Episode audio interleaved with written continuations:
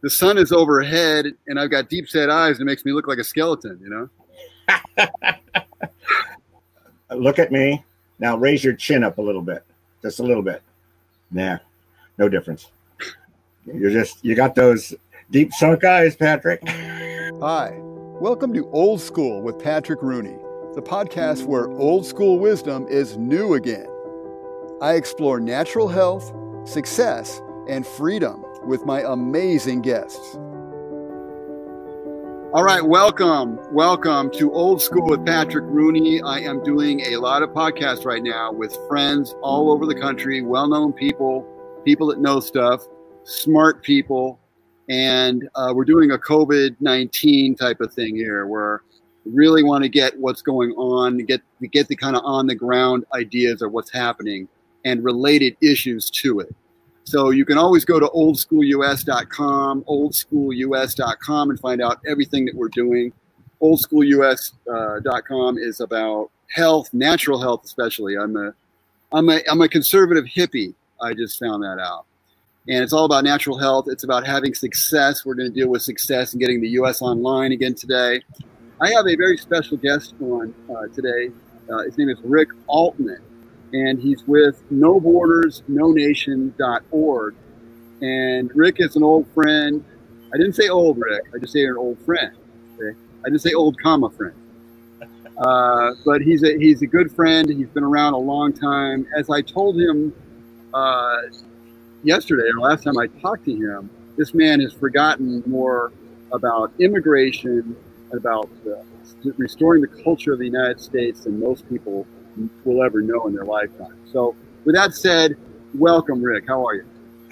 Doing well, Patrick. Thanks for having me on. Oh man, it's my it's really my pleasure. And um, I want to talk about today. You know, I was going to talk to you anyway, as, as you know. I wanted to talk to you about COVID nineteen and sanctuary cities, which you just wrote an article about, which is I want to dig into a little bit. But funny thing is, after I already booked you for the show, guess what happened? President Trump decided to, to he said he's going to do an executive order stopping what immigration? All immigration coming into the United States, effective hopefully dang near immediately. Before we go any further, Rick, got to ask you, what do you what do you think about this? As if well, I don't. I, I, I think uh, I, I think it's uh, uh, logical given the situation. I actually heard about this last night when I got an email from former Congressman Tom Tancredo Oh, cool. who of course was an immigration warrior when great warrior. And uh, uh, and so I immediately looked it up, and and I just checked before we went on here, and the uh, executive order hasn't written yet, but the predictable responses from the Democrats on the left, you know, it's racist, it's xenophobic, and all that. Yeah. It's logical. First of all, it's logical. This yeah. is not an "I told you so." Well, it is sort of an "I told you so," but not a "nah nah nah." I told you so everybody has been talking about this possibility that's been look when you can get on an airplane anywhere on the planet earth and within 24 to 48 hours be anywhere else on planet earth yeah. that is the perfect vector for communicable diseases. Absolutely. Why do we have ellis island in new york? Why do we have angel island in san francisco bay? Yeah. And for, for those people We've forgotten these things, Rick. We've forgotten the basics of, of keeping ourselves safe. What I try to do is explain it, especially to the younger people. And even this is a little stretch, but in the movie The Godfather 2, the sequel, the excellent yeah. sequel to The Godfather. Oh, yeah, great movies. Vito Andolini is escaping Sicily. He's eight years old. They show the very emotional scene where they're all passing by the Statue of Liberty. The next scene, the custom guy gets his name wrong and calls him Vito Corleone. Okay. Yeah. The next scene, he's being examined by a doctor and he has smallpox and he's put into quarantine on Angel Island. That's why we have, we have Angel Island, uh, uh excuse me, on Ellis Island for uh, okay. Vito Corleone. Uh, we have Angel Island in San Francisco Bay, which was used to uh, uh, isolate the Chinese that were coming in who might have had tuberculosis. Tuberculosis mm-hmm. is a disease that has killed more human beings than any other disease, period, in the history of mankind. That was in San Francisco. It's at the San Francisco Bay, right? Um, uh, but getting back to President Trump and all this, this is logical. It does make sense. And I think it's going to go farther than simply protect us from coming in with communicable diseases. And that's just not the coronavirus. Okay. Yeah. It's all communicable diseases. Everything. Now, it's going to give us a chance, I think, to push the reset button on immigration. Absolutely. Because as it's going to be opened up again, there's a lot of things in our country and our culture which are going to be changed because of this. Yeah. But as uh, we come back to it, we're going to start seeing changes and we're going to start having sensible, logical looks at what we're doing. Well, how, how, do, how, do, you, how does somebody, they can call a racist card, but how do they go against President uh, Trump doing what he's doing when he said he stopped immigration from China, which they went, were, went crazy about? but they know obviously help. I mean, if you have a disease coming from somewhere, essentially a pandemic, guess what makes sense? Stopping people from coming from that country. Everybody knows that. Right. Yeah. Well, I think it's uh, because the left doesn't have much. Um, I yeah. think that uh, even with all of this chaos and the damage that this virus is doing, I think President Trump stands a very good chance of being reelected. I think the Democrats know that. I think it was Rush Limbaugh who said last month that the Democrats don't think they can beat him, so they don't want to uh, uh, hurt anybody who might have a future. Uh, oh. Mayor Pete, um, Elizabeth Warren, any of these people. Biden doesn't have a future. This is it for him. And so, if he, so Rick, you're saying that they're they are giving up this particular election cycle. You think? Already? Well, I think I, I think they were before this happened, but at this point, they're seeing their base desert them. I saw the other day a poll that said that black support for President Trump had doubled. It's up to 20% now. Yeah. That's crazy. crucial. Yeah. That is crucial. It is. the uh, Democrat Party. That uh, something like 15% of Bernie supporters were going to end up voting for Trump instead of Biden. So I think all this screaming of racism and xenophobia is – uh, designed to hold on to the base that they have. I don't know that they're bringing in any more people because they've said it so much it's lost its meaning, really. Well, I think it's designed to hold on to the base that they have that they're desperate to not lose. Okay, we didn't, we weren't, I wasn't going originally into so much the election, but now that you're here, okay, do you, is it possible though that they have a wild card, even, uh, uh, let's, let's call it the VP because I don't think they're going to bump out uh, Joe Biden as the top slot, right? But let's say they bring in a so-called superstar like. Uh, uh, I don't know. I think the vice presidential pick is going to be very interesting. I saw some people uh, postulating that it might be uh, Michelle Obama. Okay. I'm putting I'm putting up the black hand here. Okay, you said this, Rick, and I was saying this quietly for a long time. So you didn't want to give them any ideas. Um, but I think that she would be very popular. But I don't even think that Michelle can save them now. Yeah, I, I don't think so. And um, for all the talk, and you go on leftist media, uh, you go into the leftist media websites a lot, uh, and you see the um, uh, you see the memes that they're going to continue to push. Oh, the stock market is down. Oh, that's uh, that's Trump's death knell uh, oh, the economy. What's it? You know, what's the economy going to do? I think this economy is going to snap back like a rubber band. Not all of it, not all parts of it, yeah, because some of it is going to have to be, some of it is going to have to be uh, readjusted given what we've learned from this. Yeah, but yeah. This economy is going to snap back. We're going to hear complaints and worries about inflation when right. everybody goes out and starts spending their money again. And I think possibly by November, uh, this whole thing will be will be a distant memory because this is about over. Warmer weather and I've studied viruses. I uh, I got a couple of publications here. I, I think I mentioned to you uh, this one.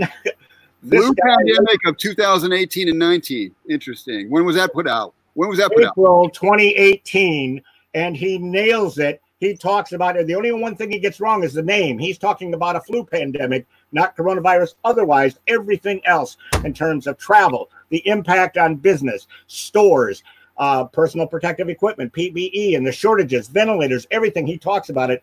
And then, you know what I found, Patrick, is I went back and I started looking at other things.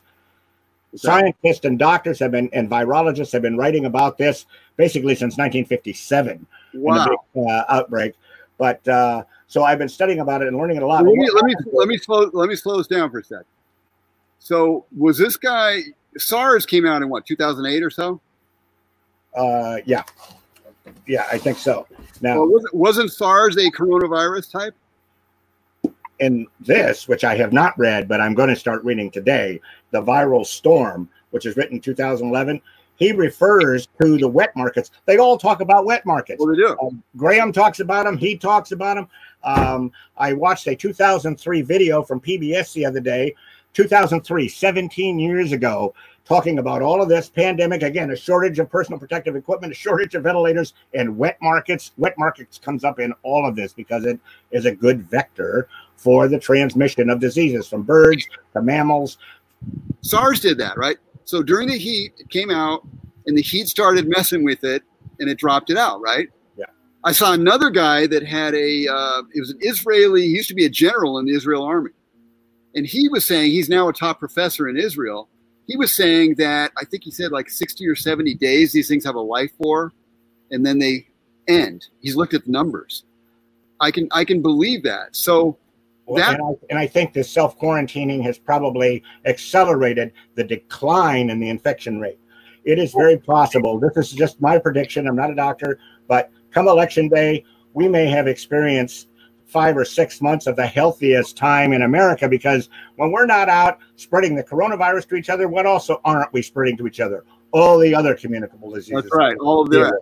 I went to a local testing facility the other day because I actually think I had this in January. So right. I'm going to get a blood test and confirm it because of uh, because of some odd things and um, uh, and uh, some things that just may be coincidental, but uh, you know are common for the infection. So I went over. I was talking to a nurse, and we were talking, and I had mentioned to her about uh, the SARS virus, about H1N1, uh, about all of this stuff, and she and she says, and we're both standing there with masks talking to each other. And she goes, Yeah. She, and I said, And the lack of personal protective equipment and the lack of it. She goes, We never seem to learn. And I said to her, I think we're not going to forget this. We will learn from this. And she laughed and she said, Absolutely. So I think now, looking forward, we're going to be better prepared for something like this because it's going to happen again.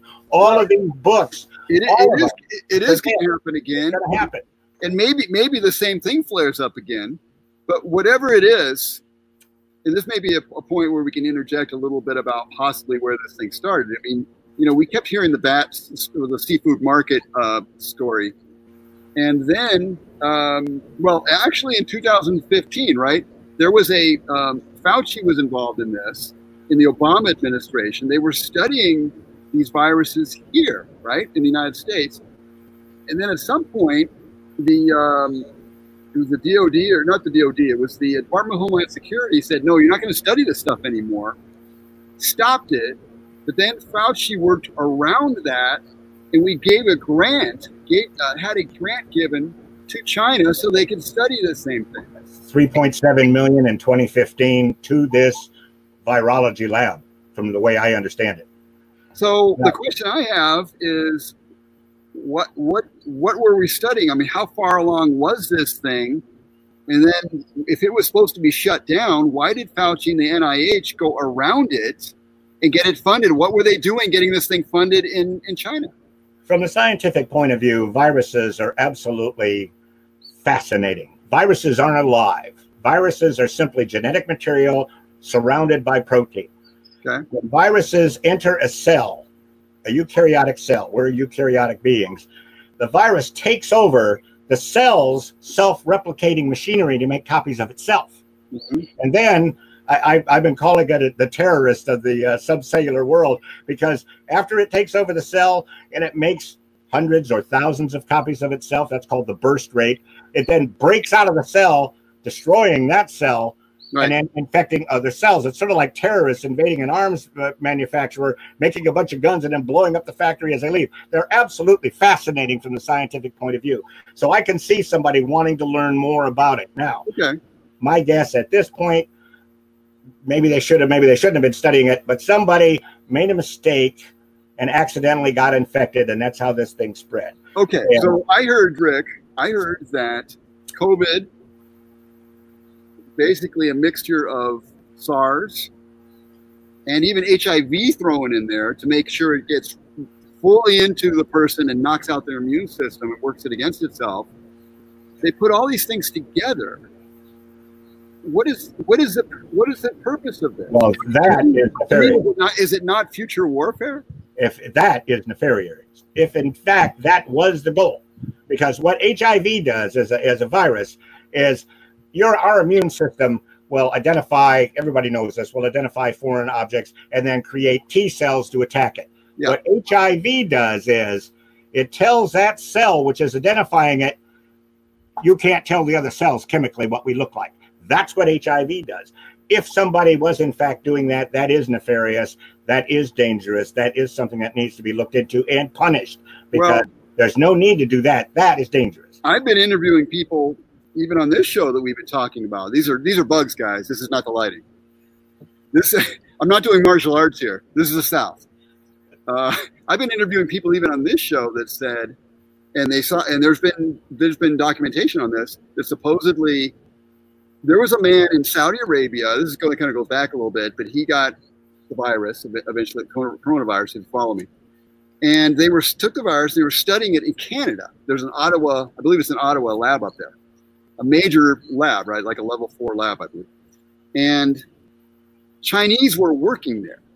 There's a lot of this going on back and forth between China. There's a Thousand Talents program, and there's a lot of stuff going on where they've been using the West against itself. And there's also a guy from Harvard that got caught. That's like a whole nother story. I remember that. But the one in, in the Ottawa lab, I believe it was, or Winnipeg, I forget which now, one of those major cities up there. Chinese were working up there under the guise of saying they were students. They ended up getting kicked out of that lab up there.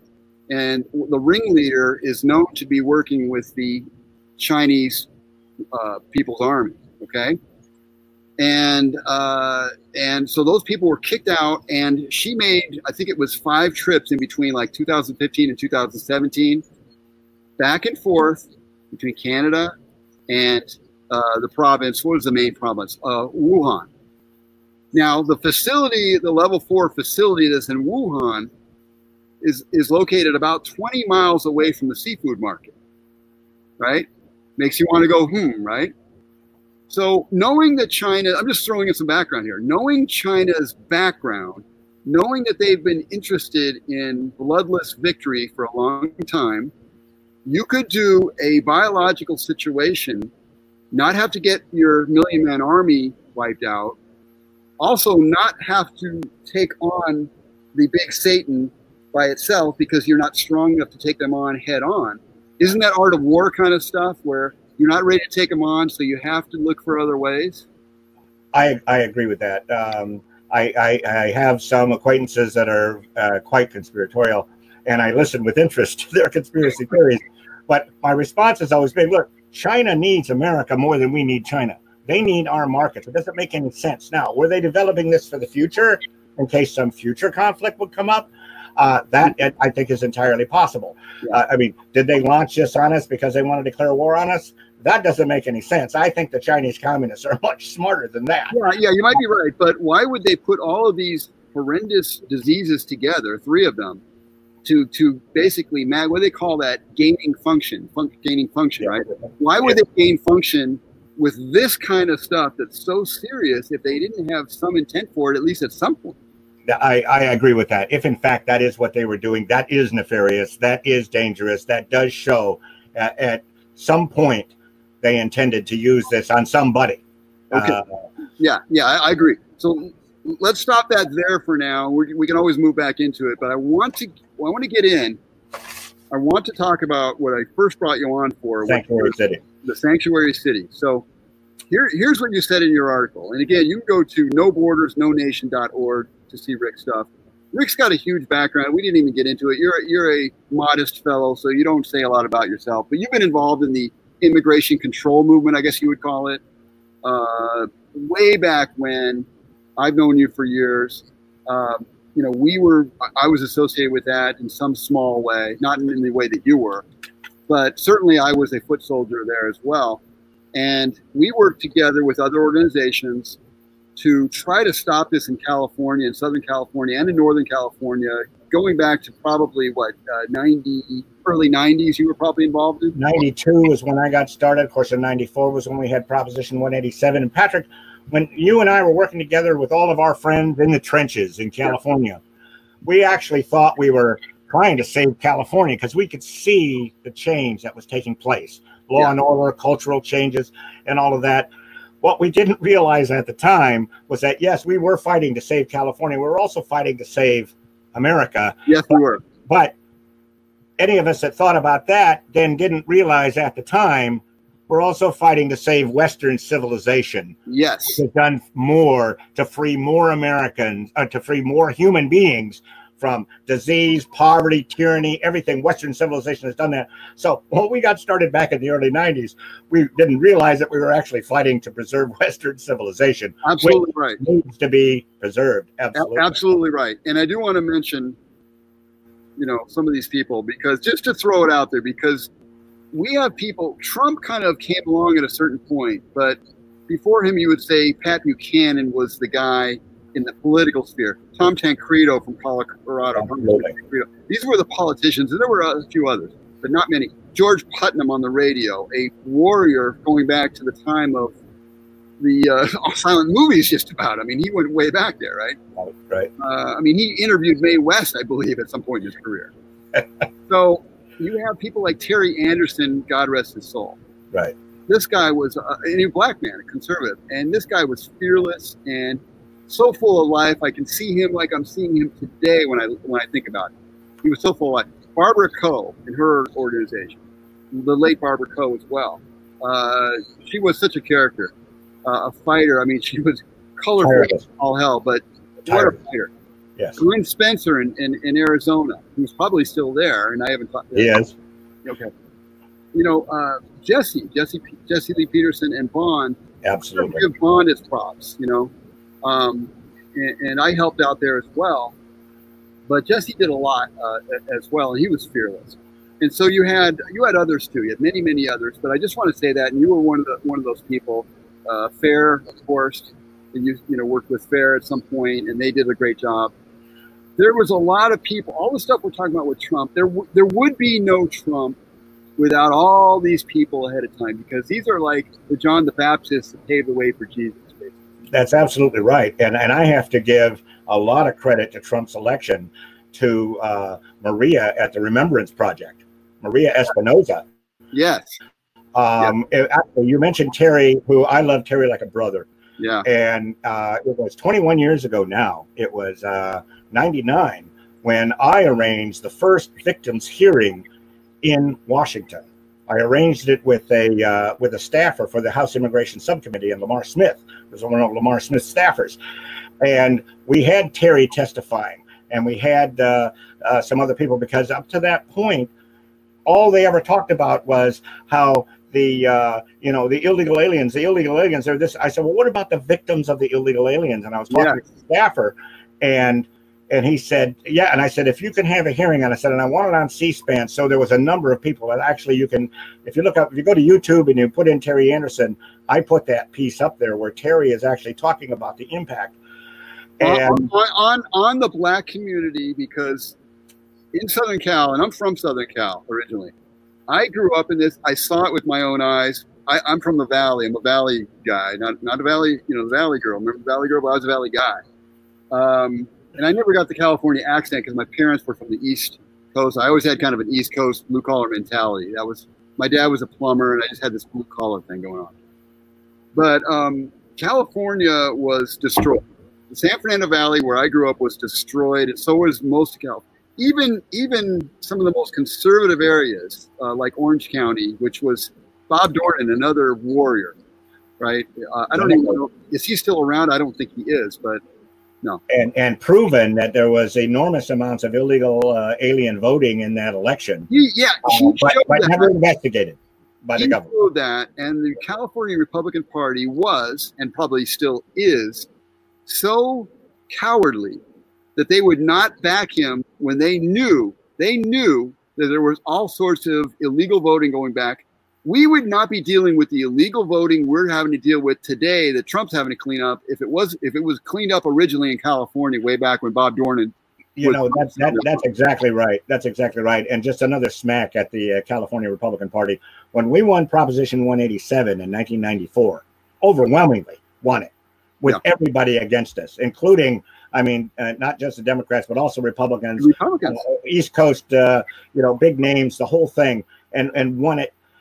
Um, when that election was over and we had won, I wanted to then sponsor one more thing because I mean, there's nothing like the people speaking out like that that we want our laws enforced. That we, I mean, 187 was basically a tax bill that just cut off tax dollars to illegal aliens. That's yeah. what it did.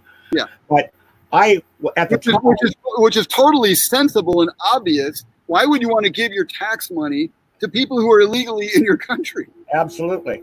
Now, at the time, I was a member of the California Republican Party, a voting member. I was a co-chair of one of the uh, of the outreach committee for the California Republican Party, and I chaired one of the campaigns that supported Prop 187 in our victory. Good for you. I could not get in to see the new chair of the California Republican Party. He wouldn't take a phone call. I couldn't get a chance to see him because obviously I wanted to do a follow up. We were so successful on this. Let's go to the next phase and let's do this. Nothing. And well, I know there's a lot you know on the left they want to uh, blame the, the decline in California and the decline of Republicans in California on Prop 187. No, it was the lack of support right. for the people's will yes. to pass 187 that led to the decline of California Republicans. Well, you know what? You're exactly. The bats got into the belfry. We we had a conservative. First of all, when I was a kid, let's go. Let's take it back a little bit. When I was young, I wasn't even into politics, but I remember I used to read the newspaper a lot, the Sunday paper. I was always into that kind of stuff.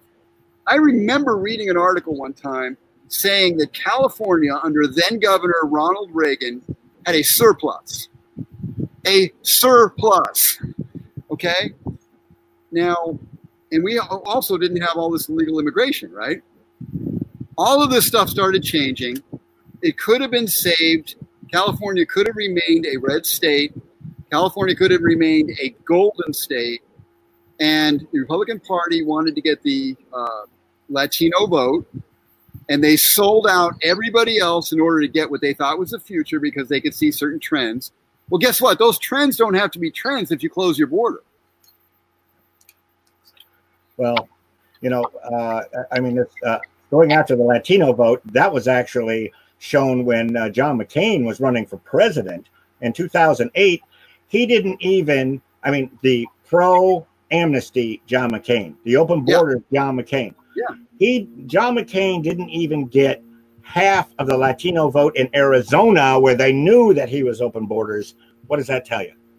It tells you it's a bad. It's a bad idea. It's a bad idea, and Americans don't don't support that. Now, there's a and, lot of problems and, and, in the world. By the way, Rick, by the way, that's what Trump has been fighting to get elected and yeah. since he's been elected, the deep state and all that, it's a lot of globalism. It's yeah. a lot of this open borders crap.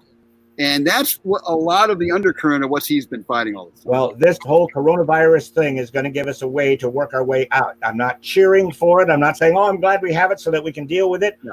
I'm being realistic. We have it. We have to deal with it now. Now is the time to look at globalism. Globalism, as we knew it, is dead. That's right. It's a it's it, Rick. It's a silver lining. And even even in all the bad even in all the bad stuff that's going on, you have to look for, as the Chinese would say, ironically, opportunity among the danger, right? There's there's always I mean, we're gonna have to work our way out of this. All these things are gonna have to be considered. I think President Trump's announcement that he's just gonna end all immigration at this point is logically smart to prevent the influx of any of, of uh, communicable diseases at this point uh, but also a chance to look at every single thing that we're doing. Yeah. Now, uh, we could we could look at it before, but you know now we have an absolute necessity that we look at these things. In it's a necessity that is obvious to everybody. We've always thought that it was a necessity. It, it's kind of like it's it's kind of like taking the um, don't let it, any good crisis go to waste, uh, which was which was you know a Democrat saying that Rahm Emanuel, yeah, Rahm, Rahm Emanuel, who was uh, Obama's chief of staff and the and the mayor of Chicago. It's kind of like taking that and turning it on a head on its head and using it for good. For I'll give you a perfect for instance for that. Something that just happened. Oil just crashed yesterday. Yeah. Right. Yeah. Okay, crude oil just crashed. What did Trump do? You, you know? Did you see what he did about that? What? He said. He said, "Okay, we're going to use this opportunity the oil just crashed and went to a very low rate to build up our strategic reserve that we need. Well, of course. I mean, you know, so that that's Trump, and these people on the left call him a dummy, and this guy's an idiot, an orange man dad, and all this stuff. This guy is a genius, in my opinion. He's a businessman. He's a salesman. Okay, you see that, and you got to sell. Okay, uh, I was a salesman and trained salesman, and we, what we learned is nothing in the world happens until somebody sells something. That's so right. salesman, but he's also a problem solver. That's what business owners do. You got a problem, solve it. If you don't know about it, you bring in the experts and you listen to the debate, and then you say, okay, now I like this. Now you don't like what he said. Why is that? And then you listen. Okay, and then you make the decision. That is what problem solvers do. That is what managers do. Managers must manage, said Harold Geneen, the management guru, and that is what President Trump does. And so we're going to be looking at all of this stuff uh, again. And uh, again, the silver lining, I think you're right. We nobody wanted this kind of a disaster to get us to the point to where we're stopping immigration, but but here we are. we have now that we have now we can look to reopen it, to hit the reset button, and do it in a way that benefits America and Americans. Absolutely. And, and you know, it's funny, Rick, that they talk about Trump and they kind of try to make fun of him in certain ways and say, oh, this is like these daily briefings are like The Apprentice and we got to get this off TV. The only reason they want it off TV is because it's been effective. I think so. But the point of The Apprentice is The Apprentice, he is doing what he was doing with The Apprentice. In other words, he's solving problems in real time, bringing people in. He had a board and everything. And he worked out issues right in front of our eyes, which he's doing now. How many people will be that uh, what's the word open uh, you know transparent about what they're doing well i um, i read the other day if uh, if hillary clinton had been elected she'd probably be involved in uh, uh, ripping off the uh, all the welfare that's being offered like she did in haiti except it would be a thousand right? times more except it would be a thousand times more. Let, us go back to the sanctuary cities because I yeah. did update it. Let me, let me say this, Rick, before we get there. I want to throw one more name out just for posterity's sake here, okay? Ezola Foster, black woman. Uh, she ended up running for vice president with Pat Buchanan in the Reform right. Party, right? That's right. Um, and I remember going to uh, Long Beach Arena and seeing the opening for that. Uh, I was there. I was in the California delegation. Gave an opening speech or, or, prayer, as I recall, for that. So um, she unfortunately has passed away as uh, well, and I didn't know that. I'm sorry know, that. Yeah. I did yeah. not. I wasn't. I wasn't told that. I just heard about that very recently. But she was a teacher in L.A. and had enough is enough with illegal immigration, and she started speaking out. She she wonderful lady, and I just wanted to kind of put that out there as well. Ezola, Ezola, her students were black kids. She saw her students being hurt by this massive illegal immigration, and she spoke up for her American students that's right. And was and and was punished for it and forced out. Yeah, that's right. She and, lost her, her, job. She had to fight. She, she lost her job. Now I, I was there. I was actually in the California delegation when Pat Buchanan picked her to be the vice president. I just also want to say, and this is also I think I put this on YouTube. Terry Anderson gave a uh, uh, gave a presentation uh, at the uh, at the nomination uh, just before the nomination too. In his uh, in his overalls. In his overalls. Everything he did was in his overalls. That was yeah, Terry Terry Anderson never. I don't think he owned a suit because he was a mechanic in South Central, right? Yeah, right, exactly. And everything he did, no matter what the, the uh, you know, even a, even a, you said he was giving a speech before uh, the, the, nomination of uh, Foster to be vice yeah. presidential nominee for the Reform Party under yeah. Pat Buchanan. He came in overalls or trademark trademark overalls. But, it, it, it, was hilarious. That guy was that was guys. There, there, were so many. There were just so many people that we did work with, uh, that we met from time to time, and just all good Americans. I, I, I'm going to give you one quick vignette, and it's going to sound a little harsh until I get to the end. But I was on a panel. I many times I was like the only white guy on the panel, and uh, there was a couple of Hispanics uh, and and some blacks, and I was of course taking the immigration uh, reform. You know, we need to control this.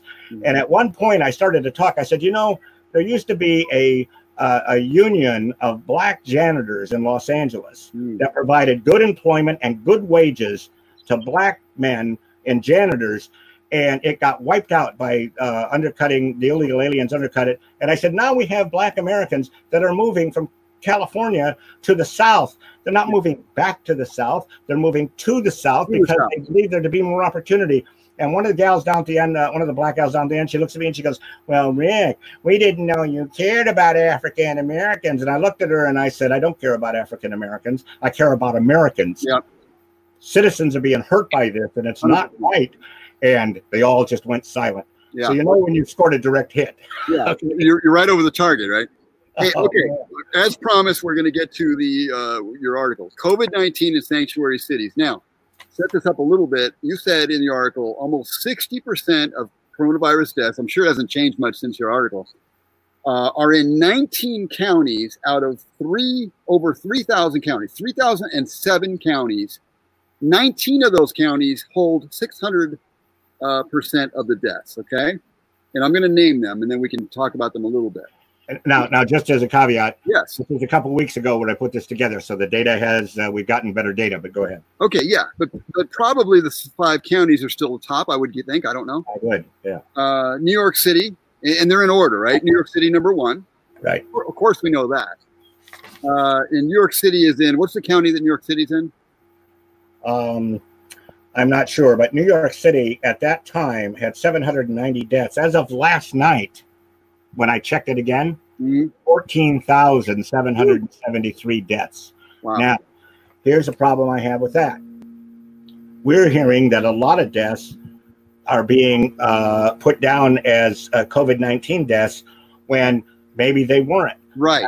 You know, the, the, lack of data, I mean, we need to know the facts, okay? Well, Rick, if somebody came into a hospital, they came in for something else, and they die. Right. There, if there's some connection to coronavirus, That's another category then, huh? If you had a heart problem, but you got the COVID virus Yeah. and you ended up dying, maybe you had a heart attack and you died in the hospital, but you also, so it's COVID related, let's say, because it Right. weakened your state. But that this is the kind of thing that we need to see, not just, I mean, we're talking politics right now. How about for medical investigations? You know, everything we hear in the media nowadays, we have to take with a grain of salt. absolutely. And uh, but uh, if in fact some of these stories are true and some deaths are being attributed to COVID nineteen when the person didn't even have it, Yeah. or they might have had some underlying condition. For the scientific, for the medical purposes, not just our purposes, but for the medical purposes, we need to know what that case is because maybe we're going to find out uh, somebody that uh, you know that has arrhythmia in his heart. I'm making this up. Uh, may be more susceptible than somebody with asthma. I mean, these are the kinds of questions that need to be answered so that we can deal with this and any future outbreak Right, right, right. And, and, and couldn't they be padding the numbers for other reasons, such as getting paid for COVID patients or making it look like their numbers to begin with are more on track or anything like that? and, and, you know any any kind of reasoning and that, and that's sad to say given the fact that this is urgent okay mm-hmm. Th- this is an emergency in many parts of the country okay and the fact that you know that people would actually lie about this for their own personal political or monetary gain Yeah. you know it's humans humans will act like that it's disappointing in this point It is. And, and I don't know the numbers, and I've heard other people say that the numbers are undercounted. And who I don't know anything, I don't know for sure. All I know is, all I'm sure about is this. You know, death, besides death and taxes, the media will lie. Okay, that I that is a take to the bank kind of thing. Yeah. And when you know the media will lie, you have to take it with a grain of salt, as you say, and you have to start doing your own research. Yeah. And that's what I've tried to do, and, and try to get people on like yourself who know stuff, and piece some of the stuff together. We've become citizen journalists by necessity. and have the ability, you know, as you're demonstrating right now, and have the ability to get it out, and social media, and all the other ways that we have to communicate. Absolutely. So let, let's go to number two. Uh, we're talking about 60% of the COVID deaths or thereabouts uh, in 19 counties out of 3,007 counties in the country. Number two is King County and, and Washington. By the way, it's a given, and I've said this in other places, but I should at least say it in here, and we should, we should at least put it on the record. New York State is a sanctuary state. New York City is a sanctuary city. They've been allowing people to come in like crazy without being checked. And now, as I said on another, uh, and I've said in other ways, their governor Cuomo is running around. Uh, Andrew Cuomo, right? Is uh, I said Mario? That's his dad. Uh, running around. Andrew Cuomo's running around like he's Superman with these press conferences. But from all from what I can tell from the outside, it looks like he's really screwed up on immigration. He helped cause the problem to begin with. He uh, didn't. He had ventilators which were sitting around somewhere that he didn't use. He could have ordered other things. It seems like his total incompetence. But to hide that incompetence, he's going off on President Trump. Am I wrong? No, I, I, I, think you're right, and uh, about that. And then you have the mayor, Kaiser Wilhelm uh, De Blasio, but his original name is Wilhelm. Okay, I didn't know that. Um, uh, uh, you know, saying that we're a welcoming city, and just sort of almost arrogantly blowing off any kind of risk when this first came out. Yeah. Now, again, not overreacting, but the smart manager would have thought, hmm, okay, let's take a look at this and see if something is coming out of this. But then you have people like De Blasio are out there just, oh, we're a welcoming city, and you know, no big deal. And it's like, what kind of a manager does that? You know, I mean, are these people as amateurish and as incompetent as they've seemed in this as this thing is unwound? Now, Cuomo has gotten better. Uh, Gavin Newsom in Sa- in uh, Sacramento, for whom I have no use whatsoever, no. they at least have been. Um, uh, they, I think, have been fair in their response to President Trump, who is yeah, sounds like it. trying to help all Americans. And for them, for uh, you know, Cuomo at this point and Newsom, it's sort of like they push politics aside. I expect politics to come back in and. and okay, so can we say? I just thought about this that perhaps the original sin of deciding not to close our borders for the purpose of political gain knowing that people from below our country are going to be in more need of the government services. They're going to be not as educated. They will essentially be easier to control and more likely to vote for Democrats, right? Well, and that's been the theory all along. And yeah, uh, and so can we can we maybe say that COVID in our country has blown up because of that original sin of wanting to bring these people in for political gain or also for monetary gain for you know people to work in the fields or whatever the case may be it's um, it's logical. We've certainly seen it with other communicable diseases, which in our lifetimes have been cured, have been eliminated, but have then come back. It started in the '90s, right? So, if not for COVID nineteen specifically, certainly for other communicable diseases, which proves that the threat is there, which is why we need to secure our borders. Absolutely. Uh, uh, Absolutely. I have this, and I put it up uh, on the back door. Build it now. Is that what it says? It says build it, build a wall, build it now. Build it now. Beautiful. All right, let me move on. But, let me but, yeah. The actual the proof is there that people can come in with these communicable diseases.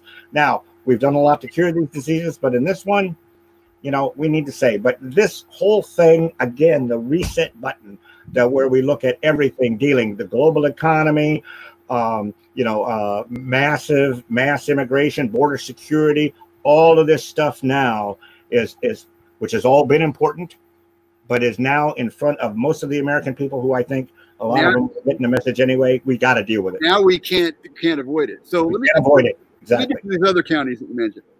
Second one I have is King County in Washington. Now, any of these counties I name, somebody will be able to think Washington State, and they're going to say uh, Seattle, right? Biggest, like a very liberal city, right? Right. right. Sanctuary, uh, what city at least? Yes, exactly. Right, maybe even a county, and, and, and I think King County is also, but King Seattle, County. King County, yes. Okay, so we know that, and, and, and Seattle's turned into a mess, right? Uh, was it Amazon was up there, or is up there? Yes. Um, turned into an absolute mess, as has San Francisco, as has LA, as a lot of these places.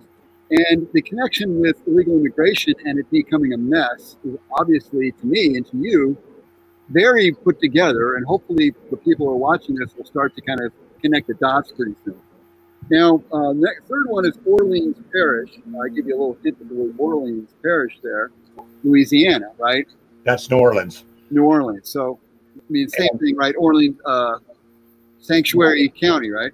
Yeah. Now they've gone from 86 deaths as of last night, reported 339 deaths. So we're seeing that seeing that increase. And uh, now, uh, Wayne County, Michigan, is Detroit. Yeah, one on the list. Okay, that's Detroit. All right, and that has jumped from 56 deaths to 1,148 deaths. Wow. Last night. Wow. So, and uh, you know, uh, Wayne County, once again, uh, Democrat controlled, sanctuary city, and all of this.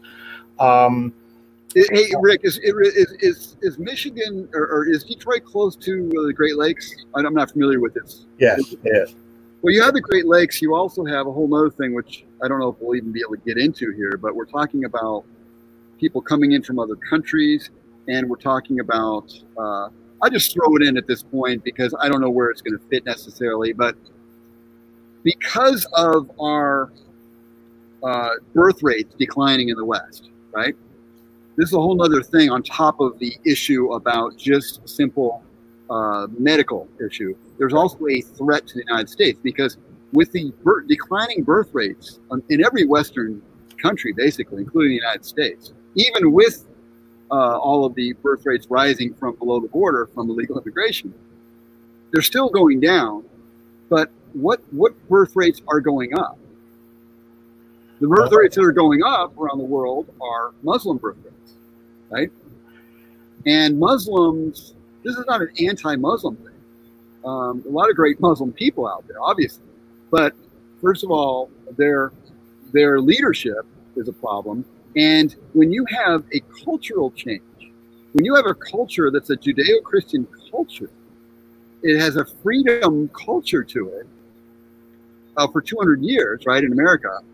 You change it to a culture that isn't so much into freedom, that is more into, uh, let's just say, non-freedom. It, it, you're going from people, the birth rate of being very small with the native born, to people who are coming over, like I mentioned, in the Great Lakes, possibly from Canada, because there's a, a, a lot of population of Muslims up there. Muslims, the, the population is like, what, what is it like, 8.1?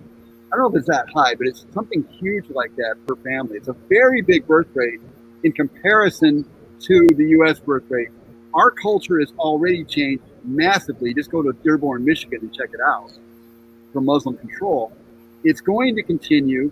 The EU, European Union, is going to become majority Muslim at some point. It's already changing massively in no-go zones in Paris and so forth.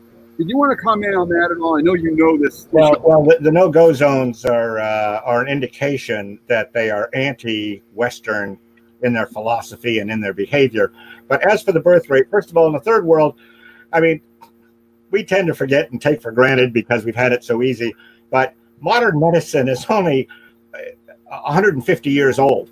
Yeah. Before the mid 1800s, medicine hadn't changed since the Greeks. If you wanted to have a large, if you wanted to have any family at all, you had to have a large family because the infant mortality rate was so high. Right. Western medicine, one of the other gifts that Western civilization has given to mankind, has reduced the birth rate, increased the uh, the uh, longevity rate, uh, and all of that.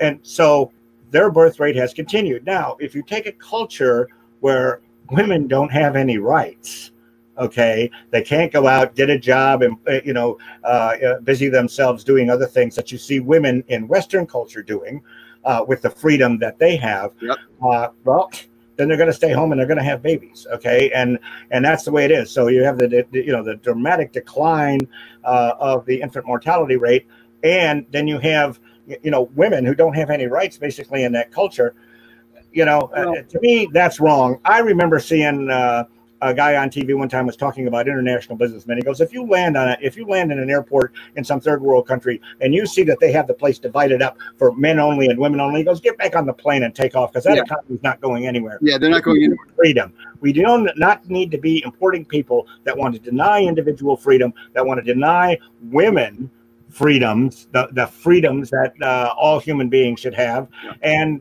you know some of the other excesses that we see also. So you know it is a concern, and I think it's one that's also going to be looked at now in this reset. I'm calling it a reset. Yeah, yeah. For and, immigration that's been announced by President. Hopefully, Trump. hopefully, Rick, it will be looked at. And my concern is when Muslim populations become a certain percentage of the population. You've probably seen the, the uh, videos too on this, and you can just know it by the way it is when any group becomes a certain portion of the population, they start to push. I know this for sure because when I was back in Southern Cal, in the early days of illegal immigration, if you saw illegal aliens, I'm going to use the proper uh, term here. You saw illegal aliens in your in your area. they were very polite because they were they were in a position where there weren't very many of them. They didn't want to get the immigration called on them. They didn't want to cause any trouble. And they were happy to be here. Happy to be here, and that's all changed. So you have now people who are in your face with this stuff. They don't really care about the people who are even native born, and they want to change the culture, and they don't. They, they want to just have another Mexico or another whatever from, down down down south. I the same thing seems to be happening if you go to Dearborn, Michigan, or somewhere with a big Muslim population. You can get hurt up there if you start uh, going up there. And I've seen videos where Christians have gone up there and and gone in and started asking questions at a rally or something, and they were getting stoned, literally. I um, I think that we need to be careful of any individual, any philosophy that does not um, uh, that is not compatible with Western civilization. Yeah. With the kind of freedom that Western civil now, Western civilization isn't perfect. We've done a lot of wrong things in the past, but the thing that we can do is change it, and I think we have been changing it. And as more shortcomings are uh, pointed out, people like you and me, and the people that you've mentioned and that we know, we will work to change it because that is what we believe in. However, I don't believe we need to be importing a philosophy that is totally against what we're doing. You know, you, you mentioned the uh, illegals in Southern California. I had a friend uh, several years ago who was Mexican. He was an illegal alien. He got amnesty in 1986. Uh, he eventually naturalized. He became a U.S. citizen. He loved being in America. He also had he felt sympathy for the people trying to escape Mexico, which I do, which you do, because we know what going, what's going on. Since I've been stuck at home, I've been binge watching Narcos Mexico on Netflix. I mean, I, if I live there, I'd try to get out too. I don't want them here illegally. We need to do what we can to help them, but I understand. Yes. Well, so did Jose.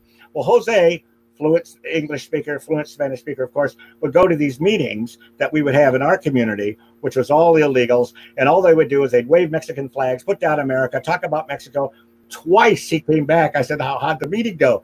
And he goes, and again, Jose had sympathy for other Mexicans trying to come here. He came here illegally himself. Now yep. he's a citizen. He loved America.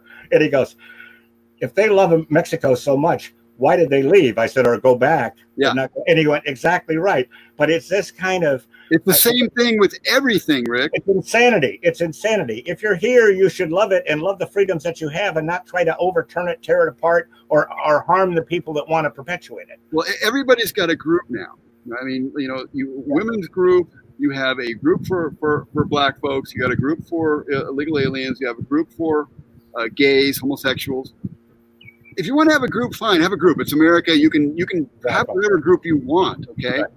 But those groups always tend, you know, almost have a, always have a tendency to be on the left politically. Yep. So they're always trying to like take our freedoms away while they're supposedly for this group that they're for. And it's it's just BS. I mean, it's it, I call BS on this stuff. They're not to me. They're not real groups. They're political groups. Yeah, they are, and and I don't know what that is. I think uh, we uh, you know, we need to be doing some deep psychological uh, investigation into it. Maybe it's a lack of self-esteem.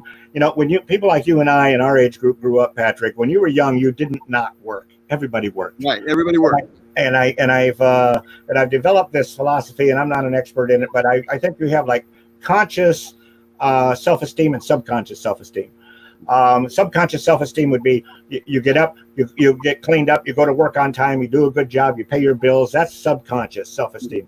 When you set a goal and you say, I'm going to enter this marathon and I'm going to win this marathon, or at least I'm going to finish this marathon. Yeah. And then you do that, that's like conscious self esteem. Right. And I think what has happened is, through no fault of the people who are experiencing our abundance, is they didn't experience any uh, lack of abundance, and so yeah. they don't have the kind of appreciation that we do now.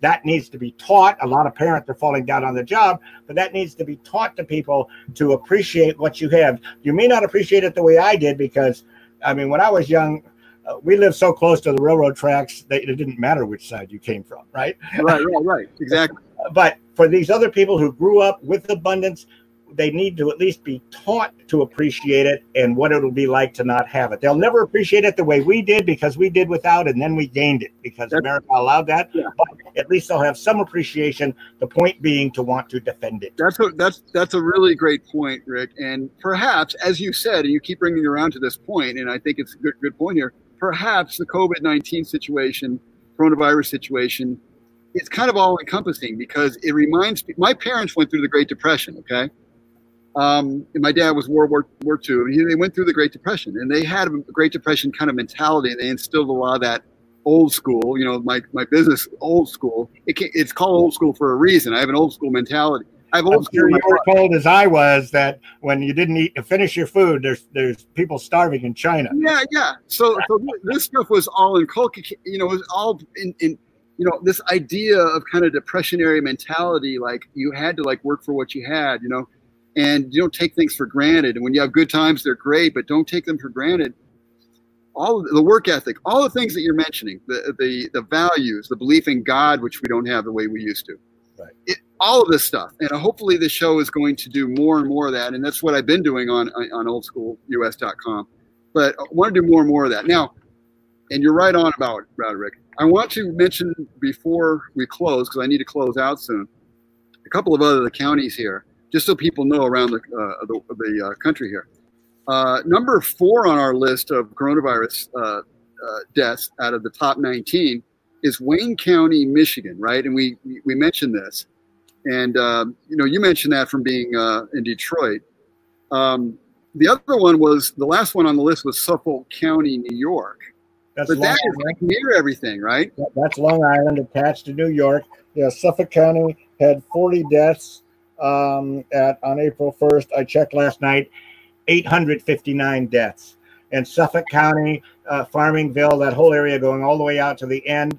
Uh, um, at the beginning of the Trump administration, we remember hearing about how DHS was out there dealing with MS-13 yep. and all the illegal alien gangs that were out there, yes, and, yes. and the, the, danger and all that stuff. So again, that whole area is all infused with with uh, illegal aliens, and again, this welcoming mentality, and the, you know, just for the viewers, well, again, the sanctuary city let's see, my, my website is no border, no nation.org. It comes right. from the slogan, no border, no nation, no law, no civilization.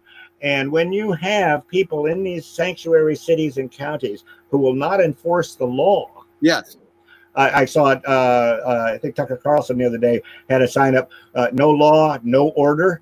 Okay, yep. basically the same thought process. You have to have law uh, so that people know how to behave. Uh, and, if you, and if you allow this radical individualism, you're going to end up with anarchy and chaos. Yeah, and I wanted people to know too. I'm in a red state. Okay? Red. I don't. I wasn't wearing red on purpose, but I'm in a red state. Uh, Tennessee. A lot of people think Tennessee is really conservative, and they think uh, Nashville is kind of conservative because of country music. I got news for you. Nashville isn't very conservative anymore.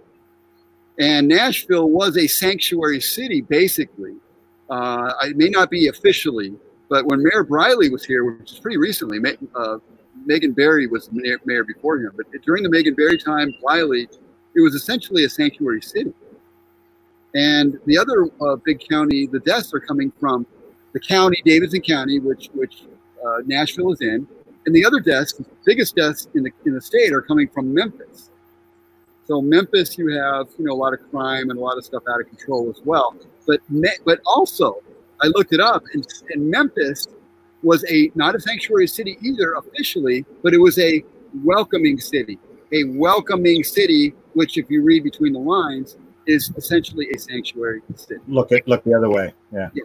So yeah. Uh, and it's happening here. It's happening in California where you're at, and and we and, and your article put it made it very clear. This if you take away the sanctuary cities, sanctuary states, sanctuary counties, we would have almost no serious issue whatsoever with coronavirus in this in this country. And civilization, the way of life that we have uh, come to enjoy and some take for granted, is dependent on people following some rules. You know, I go back to uh, Zig Ziglar, the great uh, motivational speaker, yeah. years ago uh, when uh, Zig was a Christian, and he used to he talked about uh, a friend of his that he invited to church, and his friend says, um, he says, I don't want to go to that church. You know, there ain't nothing there but a bunch of hypocrites. And Zig responds, That's okay, friend. We got room for one more. Wow.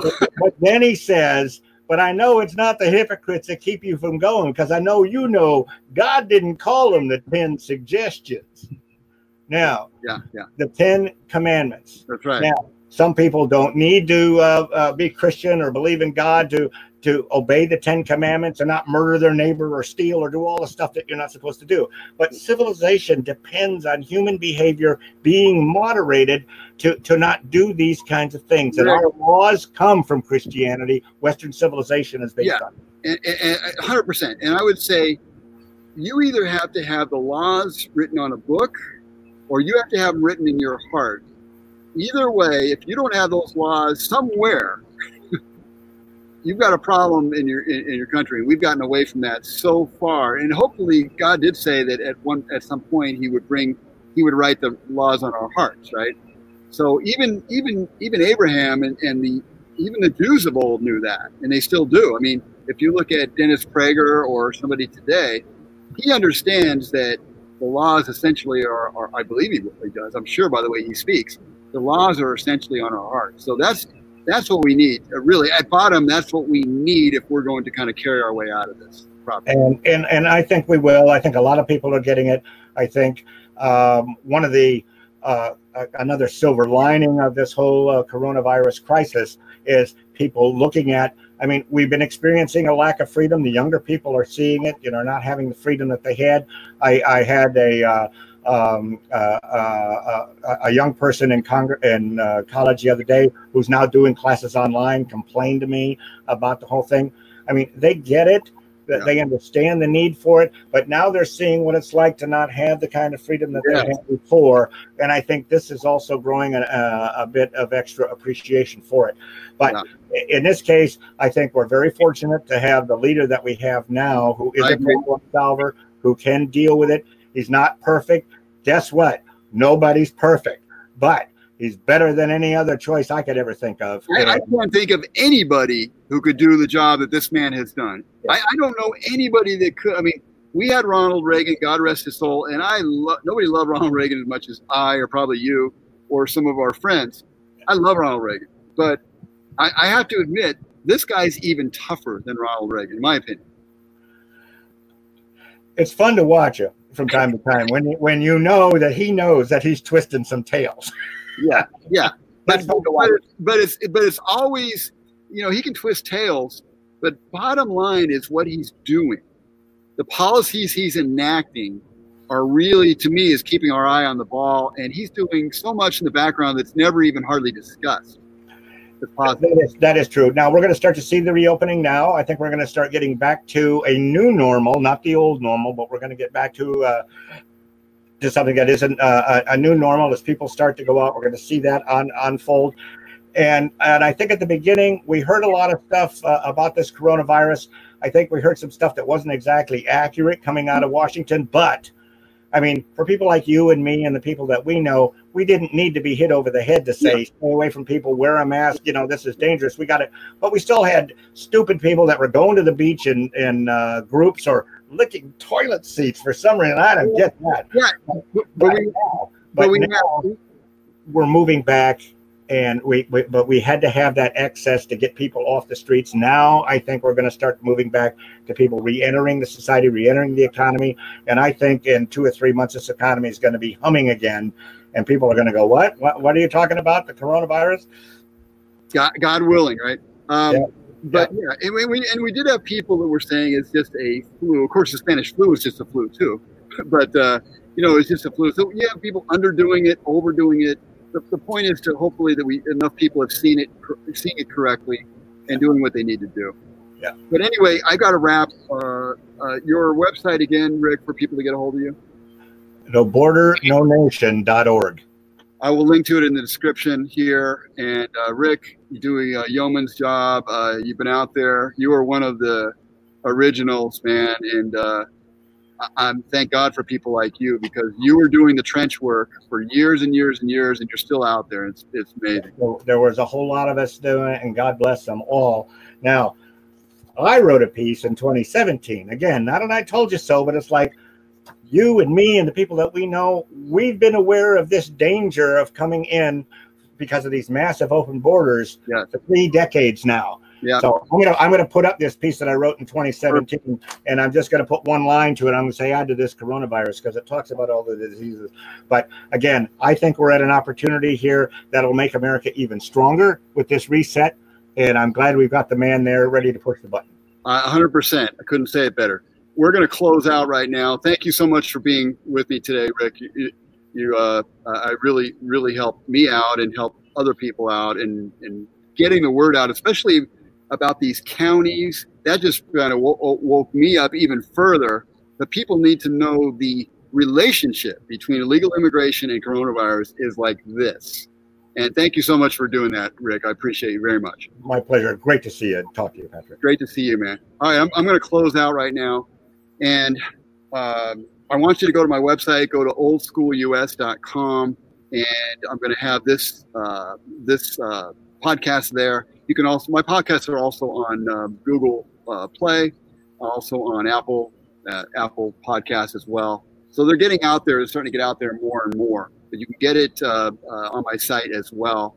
Also, I need your help, guys. Subscribestar.com. Go to subscribe subscribestar.com. I'll have a link there as well.